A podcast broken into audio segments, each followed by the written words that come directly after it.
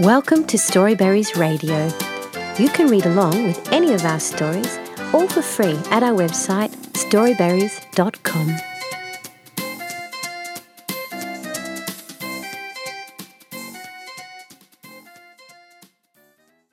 Tiny Mermaid by Jade Maitre. Tiny Mermaid is so small as to be transparent, like glass. She lives in a periwinkle shell. She was born when an oyster hiccuped, and the little air bubble spun like the bubbles in a bottle of cola to the surface. When it popped at the top, out tumbled Tiny Mermaid, wet, shivery, and glistening, stuck to a moonbeam. Tiny Mermaid is so tiny that she is often mistaken for a gurgle, a droplet, a lather, or a little bead of foam.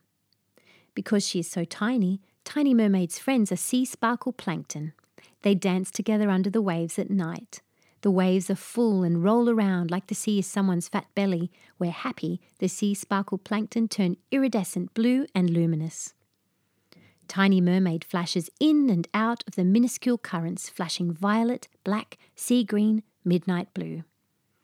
Sometimes Tiny Mermaid spins up to the surface of the water and leaps out for a tiny second.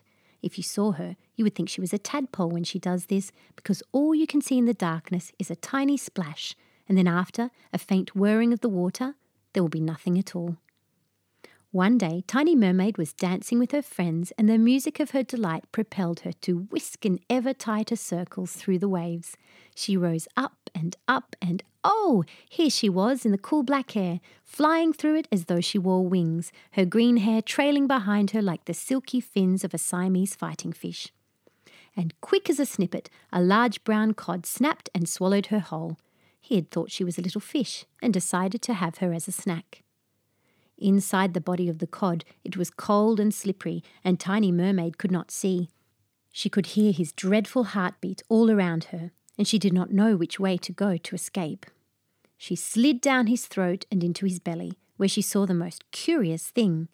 Everywhere in that small, slushy stomach sea were plastic tidbits, bottle tops and chip wrappers, the silky knots of forgotten fishing line, pellets of microbeads, floppy balloon knots, and the torn roses of plastic bags. Tiny Mermaid swam through the miasma, pushing her arms through the filmy gloom, but there was no end to the plastic. Inside that murky belly, she curled up on a biscuit bag and fell asleep. Tiny Mermaid did not know it, but as she slept, the cod was hurtling rapidly through the inky darkness, his fishy body driven to find more delicious morsels, riding with swells until he was far, far away from Tiny Mermaid's home, deep into the Pacific Ocean, where land is only a memory. In the morning, Tiny Mermaid awoke with a lurch and found she was still in the soupy reek of the cod's slurpy tummy. The plastics had welled up against her while she dreamed. In fright, she pushed them away from her, and something inside the cod felt strange.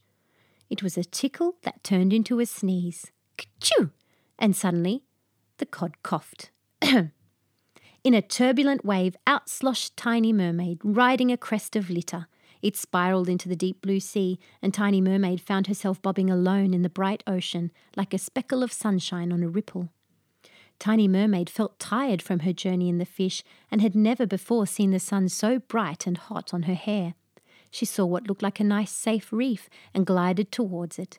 In the reef, she could find a little periwinkle shell to climb inside and sleep until she felt better. But when Tiny Mermaid got to the reef, it was not a reef at all. It was an island of plastic, pulsing and groaning like a living thing. It was the most terrible monster Tiny Mermaid had ever seen. Tiny Mermaid did not at all feel that a terrible monster like this should be in the ocean. As she grew closer, she saw that many fish were trapped inside, and turtles and birds stuck by the foot. When she got very close, she saw the giant eye of the cod who had swallowed her, caught in the string of boat rubbish. He had eaten her before, but it was an accident. He looked terribly sad. Tiny Mermaid was so tiny that she could not do much, but she could do something. Help! she cried, and although her voice was so small as to be like the tinkling of a dripping tap, or the plop splashing in a fountain, a thoughtful whale heard her heart and stopped. He saw the cod and, nudging it with his nose, made it free. A passing ship saw that whale stop, and the people on the boat came to investigate. they leaned over the boat and heaped handfuls of plastic into buckets and released the trapped animals. The island of plastic stretched very far and very wide to the horizon, but they would clean as much as they could. Tiny Mermaid may have been small, and her voice even smaller, but that small voice freed many animals that day, and she used it many times again to help the boats find the trapped animals and to free them from that dreadful monstrous island. Tiny Mermaid has now found a new periwinkle shell, and her sea sparkle friends have found her deep within the sea. She has introduced them to the cod, who is now her good friend too. Every evening, when she's not dancing with the plankton, she slips between his gills, where they ride the waves in the silvery, cool, clean, wild waters of the sea. The end.